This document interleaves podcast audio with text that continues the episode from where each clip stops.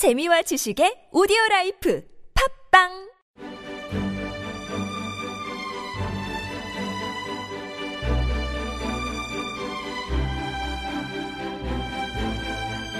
안녕하십니까. 김성현의 시사 돋보기 39번째 시간으로 인사드립니다. 어, 역사교과서 국정화 고시가 확정되면서 어, 무리하게 진행을 하고 있습니다. 애초에 어, 여러 가지 불법과 근거 없는 데서 시작된 것이 밝혀지고 있는 등 여러 가지로 어, 잘못된 진행인 것이 확인되고 있는 시점임에도 불구하고 박근혜 정부는 그것에 대해서 고치거나 바꿀 의향이 전혀 없는 것으로 보입니다. 강행을 하고 있죠. 심지어 역사 교과서가 지금까지 나온 것들의 필자를 밝히지 않은 적이 단 한 번도 없었는데 이번엔 그것도 밝히지 않겠답니다. 아무래도 정당성이 없다 보니 아, 자신을 드러내고 할 수 있을 만큼의 확신도 서지 않는 것이겠죠. 음, 오로지 온리 대통령의 의중 하나 때문에 아, 참 많은 중간 관료들이든 뭐가 됐든 이 사람들도 소신을 접고까지 이렇게 무리한 일을 하는 부끄러운 현실이 오늘 우리 눈앞에 펼쳐져 있습니다. 심각한 일이 아닐 수 없지요. 어, 오늘 시작하면서 먼저 잠시 말씀드리고자 하는 것은 정부 수립에 대한 것입니다. 어, 국정화 하면서 거기 담고자 하는 내용 가운데 하나는 1945년을 대한민국 건국으로 잡고자 하는 의지가 있는 겁니다. 친일 독재를 미워하고 왜곡하는 것만이 아니라 이 내용도 포함되어 있는데 이게 얼마나 심각한 건지 한번 말씀을 드리고자 합니다. 어, 우리 역사는 1919년 전국적이고 동, 음, 전국민적인 독립 만세운동을 했었지 않습니까? 그것을 통하여 대한민국이라고 하는 국가를 세계에 천명을 했습니다. 그래서 1919년 독립 만세운동을 통해서 대한민국 임시정부를 설립한 것으로 되어 있습니다. 이것은 어, 우리 헌법에도 나와 있습니다. 임시정부의 법통을 이어받는다라고 나와 있거든요. 그런데 만약에 1919년을 대한민국 어, 임시정부 설립한 것으로 보지 않고 어, 1945년을 55 아니 45년에 국가를 건국한 걸로 보자면 지금 이제 뉴라이트와 박근혜 정부가 추진하는 건데 그렇게 된다면 1945년 이전의 활동들은 국가적 차원에서의 저항이 아닌 것이 되어버립니다. 임시정부 인사들은 임의적으로 자기들끼리 테러 단체를 만든 것이 되고 어, 그들에게 명을 받은 어, 항일 투사들은 국가적인 항일 투쟁을 한 것이 아니고 테러 집단의 지령을 받아서 일제 폭력을 행사한 테러 불자가 되어버립니다.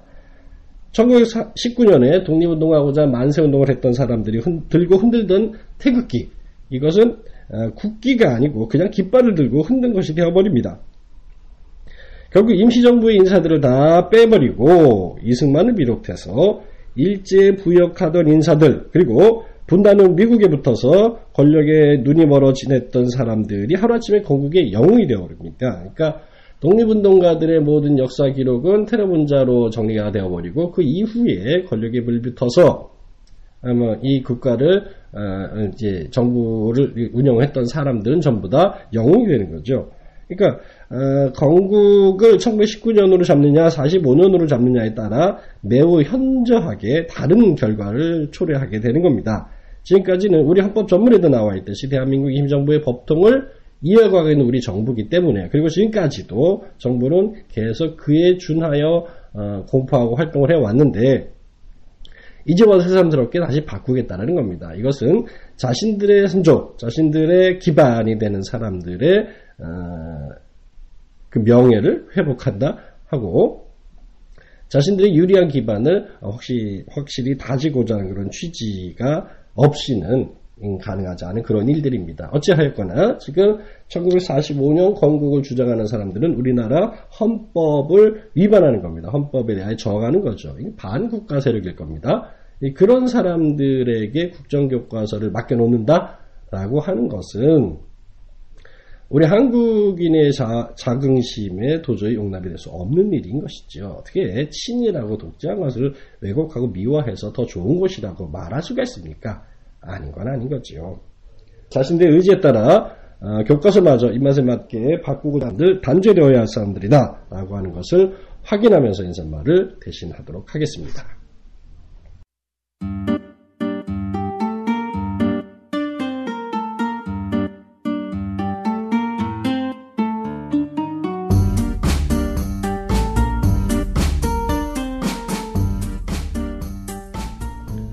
최근에 중정이 기록한 장준하라고 하는 책을 책이 나왔어요. 그 책을 저도 다 보았습니다.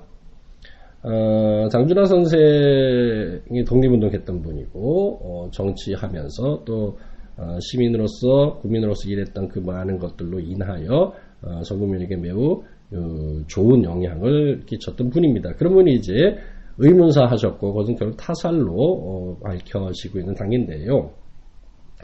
그에 대한 길이 과거에 그렇게 많지 않았었는데 중앙정보부가 어, 오랜 시간 사찰하며 그에 대하여 남겨놓았던 기록들이 있습니다. 그것을 어, 발견하게 되어서 그 내용에 근거하여 인권운동가가 책을 새로 정리한 거죠.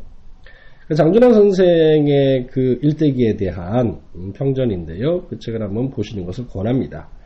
어, 근데 이제 거기에서 제가 한 부분을 읽으면서 또 확인했던 것이 있어서 어, 청취자 여러분들과 한번 공유해 보고자 합니다. 거기 이런 내용이 나옵니다. 어, 일베를 비롯한 일부 네티즌들이 박정희를 박정희를 비밀 광복군이었다라고 강조하고 있습니다. 그래서 그 자기들은 나름대로 강조하면서 그 근거를 제시를 하지요.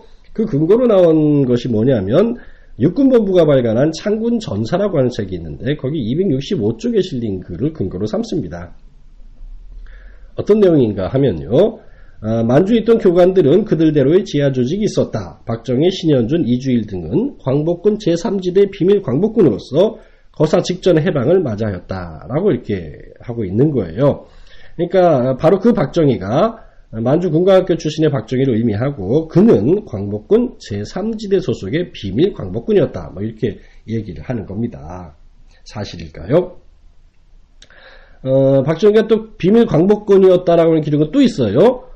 어, 박정희 정권 하에서 국회의원 의원도 하고 음, 합참 의장을 지냈던 장창국이라는 사람이 쓴 책인데요. 육사 졸업생이라고 하는 책입니다. 거기에도 또 박정희 비밀 광복군 가담 경위 이런 게 좀 나와요. 이렇게 나옵니다. 어, 신태양 악극단이 1945년 2월 9일 만주군 7연대에 들어가 공연을 했다. 광복군은 이 악단에 자벽부를 가장한 공작원 이용기를 투입했다. 이 씨는 부대 간부들과 회식 자리에서 박정희 중위, 신현준 대위와 만나는데 성공했다. 이 씨는 광복군 총사령관 이청천 장군의 직인이 찍힌 광복군 임명장을 박중희와 신대위에게 줬다. 이래서 그들은 광복군 비밀 요원이 됐다. 이렇게 나오거든요. 두 내용이 앞뒤가 좀 비슷하지요? 그러니까 창군전사와 육사 졸업생 두 권의 책에 비슷한 내용이 담겨져 있는 겁니다. 그래서 어떻게 된 일일까요? 정말로 박정희가 비밀 광복군이었을까요? 밝혀진 것에 따르면 어처구니 없게도 이 모든 이야기는 박정희에게 잘 보여서 치부하려던 한 사람의 거짓에서부터 시작된 겁니다. 어, 때는 박정희가 쿠데터로 권력을 장악하는 두 번째 대통령 선거가 있었던 1967년의 일인데요. 당시 박영만이라고 하는 사람이 쓴 소설 광복군 이 그 책이 이 모든 호황된 이야기의 진원지입니다. 어, 박영만은 소설 광복군에서 박정희 행적을 미화하고 왜곡합니다. 그 주요 내용은 이런 거예요. 1945년 2월 만, 당시 만주국 중이었던 박정희가 광복군에 가담한다. 박정희는 뜻이 맞는 한국인 동료들과 비밀리에 부대 안에 조직을 만들었고 훈련 때면 사병들에게 우회적 방식으로 독립사상도 고취했다고 한다. 그러던 중 광복군 제3지대장인 김학규 장군으로부터 부대를 장악하고 있다가 적당한 기회를 모아 일본, 일본군을 공격하라는 명령을 받게 되었다는 것입니다. 박정희가 그 기회를 엿보던 중 예상보다 빨리 일제가 항복하는 바람에 거사 시기를 놓쳤다는 것이 어, 이 책에 나온 박정희 비밀 광복군 활동의 골자입니다. 어, 이 박영만의 소설, 소설입니다. 그야말로 소설성 내용은 어, 박정희를 비밀 광복군으로 둔갑시킨 거예요. 근데 이 내용을 가지고 1967년 대통령 선거 당시 장준하는 유세에서 이 책을 언급하면서 박정희를 많이 많이 비판합니다. 아, 유세 때마다 박정희의 광복군 둔갑을 신랄하게 비판을 한 겁니다. 박정희 씨가 독립운동을 했다고 어느 책에 나와 있는데 독립운동 당시에 박정희는 북경 지방에 일본인 장교로 있었다라고 하는 사실을 어, 얘기하는 거죠. 광복군 출신인 자신이 잘한다라고 세게 외친 겁니다. 도대체 이 박영만이라는, 박영만이라는 사람은 왜 그랬을까요? 이 진실은 어, 광, 전 광복 회장이셨던 김승곤이라는 분이 밝혀냅니다. 어, 밝힙니다. 2006년 세계일보의 인터뷰에서 했던 이야기인데요. 그 내용은 이런 겁니다. 박영만은 청와대에서 돈을 받을 줄 알고 책 광복군을 썼는데 내용을 훑어본 박정희 대통령은 내가 어디 광복군이냐? 누가 이따위 책을 쓰라고 했냐고 오히려 화를 냈고 결국 박영만은 돈 한 번 못 받고 거창하게 준비한 출판 기념회도 치르지 못했다고 합니다. 에, 재밌는 건 박정희조차도 왜 이런 엉터리 책을 썼냐며 화를 냈다고 하는 증언인 겁니다. 결국 박영만이란 사람이 박정희의 환심을 사기 위해서 왜곡된 사실을 담은 소설책을 내면서 이렇게 발달이 된 건데 이 내용이 어, 소설을 근거로 육군본부 창군 전사가 잘못 쓰였고 이후에 나온 육사 졸업생이라는 책에도 이 내용이 정정되지 않은 채 그대로 어, 실리면서 오늘에 이르고 만 겁니다. 그랬더니 어, 일베나 일부 네티즌들이 뭘 모르고 책에 나와 있으니까 다른 근거가 되지 않겠거니 하고 그걸 주장을 했는데 애초에 그 근거라는 것이 에, 거짓이었다라는 거죠. 그러니까 어, 뭔가 어, 왜곡을 하는 것 그리고 어, 이런 것들을 옳지 않다라고 하는 것을 실증적으로 보여주는 사례가 되는 겁니다. 어, 한 사람의 인생을 미화시키고 이루고 싶은 마음이 후손에게 있을 수는 있습니다. 그러나 음, 워낙 알려진 사람들의 내용이 그렇게 어, 일부에서 조작하고 바꿔놓는다고 해서 사실화되느냐? 그건 아니지 않습니까? 자식으로서 뭐 존중할 수야 있다 치더라도 어, 아버지에 대해서 좀 좋게 말하고 싶은 생각이 있는 건 있다 치더라도 있던 사실을 어, 팩트를 어, 바꿀 수는 없습니다. 미화하려고 하는 거요. 옳지 않은 일이죠. 하면 안 되는 겁니다. 그런 사실 다시 한번 확인해 보게 됩니다.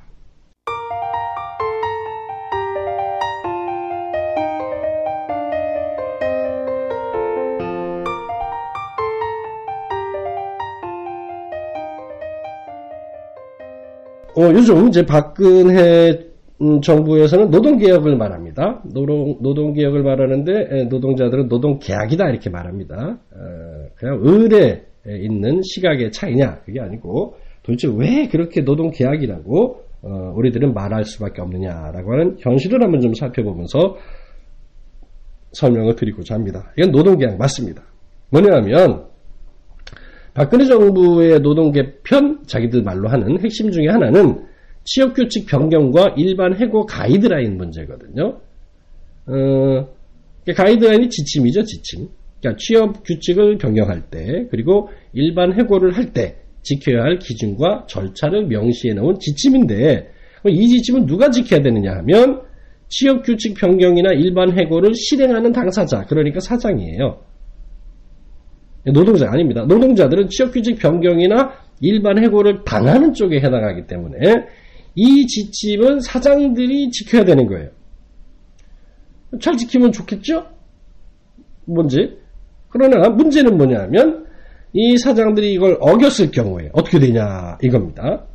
뭔가 지침을 위반하고 했을 때 처벌을 받거나 불이익을 당하게 되면 그거를 좀 잘 지키려고 하는 의지가 더 생기지 않겠습니까? 근데 문제는 박근혜 정부에서 말하는 이 지침에 따르면 어디에 봐도 어, 처벌이나 불이익이 없습니다. 그러니까 정리하자면 이 지침을 어기더라도 사장들은 절대 제재를 받지 않는다 이거예요. 제재를 받지 않는데 그걸 지킬 것 같습니까? 사람이 안 됩니다. 어, 얼마 전에 경북대학교 병원에서 수년간 주차 관리 일을 하던 비정규직 노동자 26명이 집단 해고가 됐습니다. 어, 이제 그 기존의 하청업체가 다른 회사로 업체로 변경되는 과정에서 인원을 그렇게 감축을 해버린 겁니다. 경북대병원은 국립병원이잖아요. 거긴 공공기관에 해당합니다. 근데 이병박 정부 시절에 만들어준 공공기관 용역 근로자 보호 지침에 여기에 따르면 공공기관과 용역을 체결한 업체가 변경되더라도 기존 인원의 고용을 그대로 승계하도록 명시하고 있습니다. 그러니까 경북대병원에서 26명의 노동자를 해고한 것은 명백히 지침을 위반한 겁니다. 그럼 당연히 지침을 위반한 것이니까 법적 근거로서는 더 유리한 해고 노동자들이 농성을 계속하고 복직 투쟁을 전개하고 있는데요. 그러던 중 대구지방 노동청장 면담도 하고 고용노동부 관계자들과 대화도 했는데 아, 그때 얘기 나온 건 뭐냐면 이런 거예요. 병원이 정부 지침을 어긴 것은 맞는데 강제할 방법이 없다 이럽니다. 아까 말씀드렸죠. 지침에 제재가 없다. 어기더라도. 그러니까 경북대병원이 해고한 것은 잘못인 거예요. 지침을 어긴 거예요. 어긴 건 확실한데 그걸 다시 어떻게 하라고 하는 강제할 방법이 없다라고 하고 손을 놓아버리는 거죠. 지침은 지키라고 있는 건데 강제할 방법이 없으면 안 지킬 거 아닙니까? 근데 이런 지침을 왜 만들까요? 아, 화가 나죠? 용역 근로자 보호 지침에 따르면 노동자들의 임금 수준에 대해서 최소한 시중 노임 단가 이상을 적용하라는 내용도 있어요. 그런데 노동부가 대학 청소 노동자를 비롯한 용역 노동자 전수 조사를 한 결과 이 지침을 지키고 있는 것이 거의 없다는 발표가 나온 적도 있어요. 그러니까 제재 규정이 없으니까 지키질 않는 거예요. 그러니까 지침만 지침은 있는데 사용자들에 대하여 처벌할 적이 없는 거예요. 처벌도 하지 않았고 그 지침을 어, 사용자가 안 지키잖아요. 그러면 누가 불리하겠습니까? 억울하게 해고당한 사람. 법적 근거로서는 더 정확한데 근거가 있는 사람들인데 해고를 당했어요. 어, 그럼 잘못된 건 분명한데 그거를 딸, 원래는 돌려놓을 근거가 없대요. 그, 그 지침이 잘못된 거 아닙니까? 그런데 또 거꾸로 상황을 보자고요. 정부가 만든 지침주, 저 지침일, 지침을 어겼는데도 사용자가 처벌받지 않습니다. 그런데 노동조합이나 노동자가 그것을 어겼을 때 또 어떻게 되냐? 철저히 감시 감독하면서 강행을 합니다. 이런 내용이 있는 거예요. 만약에 노동조합이 그 이 정부의 지침을 위반했을 경우 어떻게 하느냐? 보통 이런 순서로 갑니다. 단체 협약 시정 명령을 일단 때립니다. 그리고 이런 사실을 온갖 언론에 공개해서 노동조합 이기주의로 매도해 버립니다. 그 이런 곳에 들어가는 홍보 비용 아낌없이 씁니다.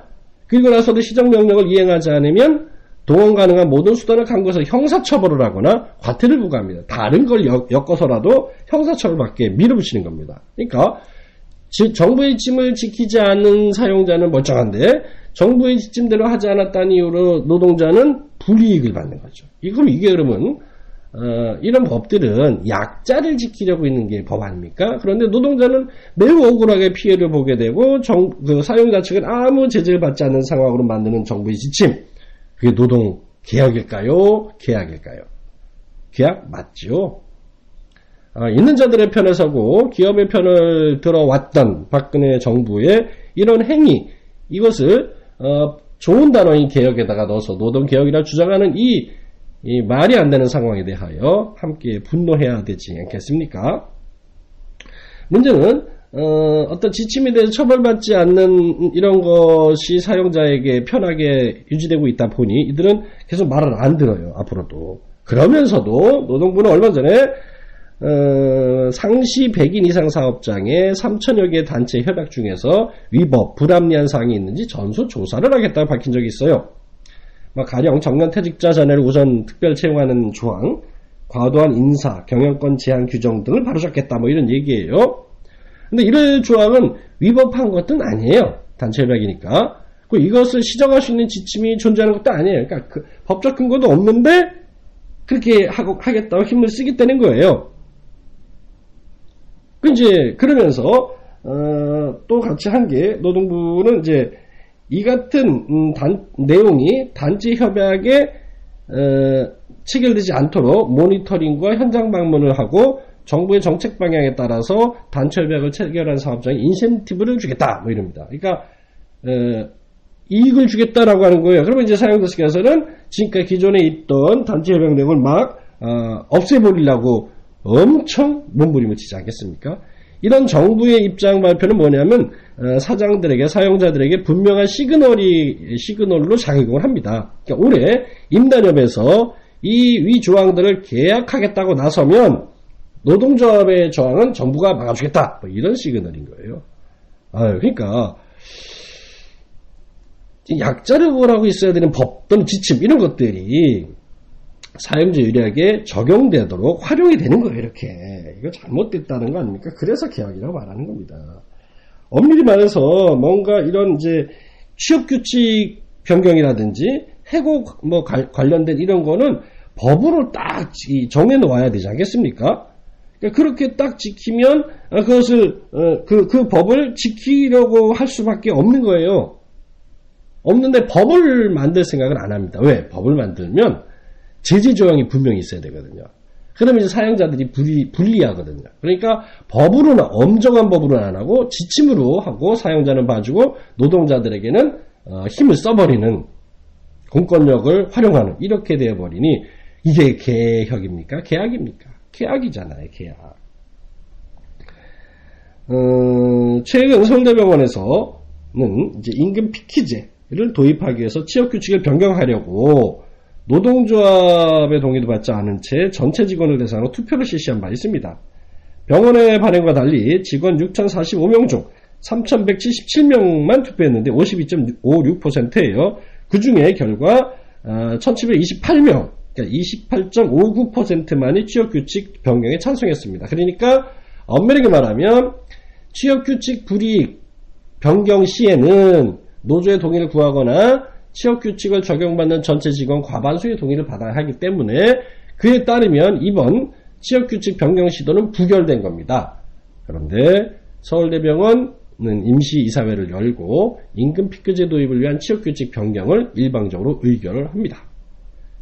그러니까 사용자에게는 어, 불이익이 없어요. 그냥 밀어붙입니다. 이러다 보니 임금 피크제를 가지고 어, 취업규칙 불이익이 아니다, 불이익 변경이 아니다라고 우기면서 직업동의 받을 필요가 없다고 얘기합니다. 그러면 애초에 투표는 왜 했습니까? 애초에 자기들도 취업규칙 불이익이다 관련이 된 거다 보니 투표를 했던 건데 노조의 동의도 안 받고 일방적으로 그 투표를 많이 시키려고 전자투표 모바일 모바일 전자투표 시스템까지 갖췄는데도 노동자들이 반대했기 때문에 참여하지 않은 거지요.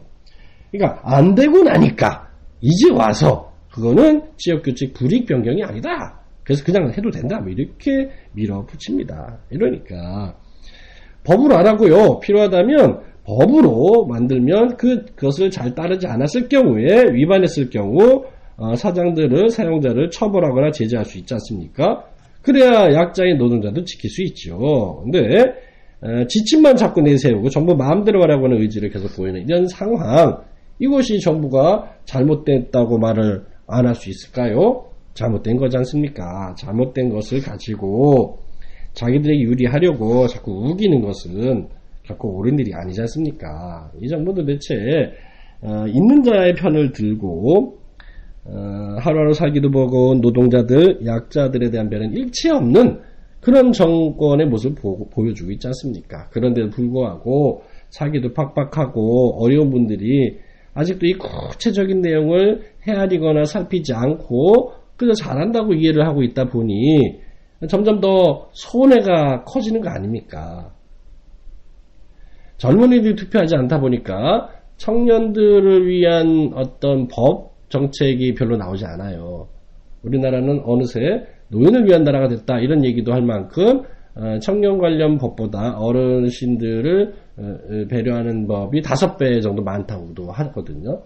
그런데 그런 내용도 있지만 그 안에는 또 사회 전체적으로 약자, 가난한 자 이들에게 불이익을 주는 그런 어떤 지침 같은 것들이 크게 활용도 되고 있습니다. 전체적으로 원래는 더불어 사는 쪽으로 약자를 챙기고 함께 지낼 수 있는 사람 사는 세상을 만드는 것이 정부와 국민의 역할이어야 될 텐데 그대로 가지 않고 이렇게 잘못된 방향으로 끌어가는 정부 그 정부를 묵인하고 용인하고 모른 척하고 또는 심지어 잘 몰라서 응원도 하는 그런 국민이 있다는 것은 전에 말씀드린 대로 어, 모든 국민은 자신들의 수준에 맞는 정부를 갖는다라고 하는 격언에 보면 딱 맞지요.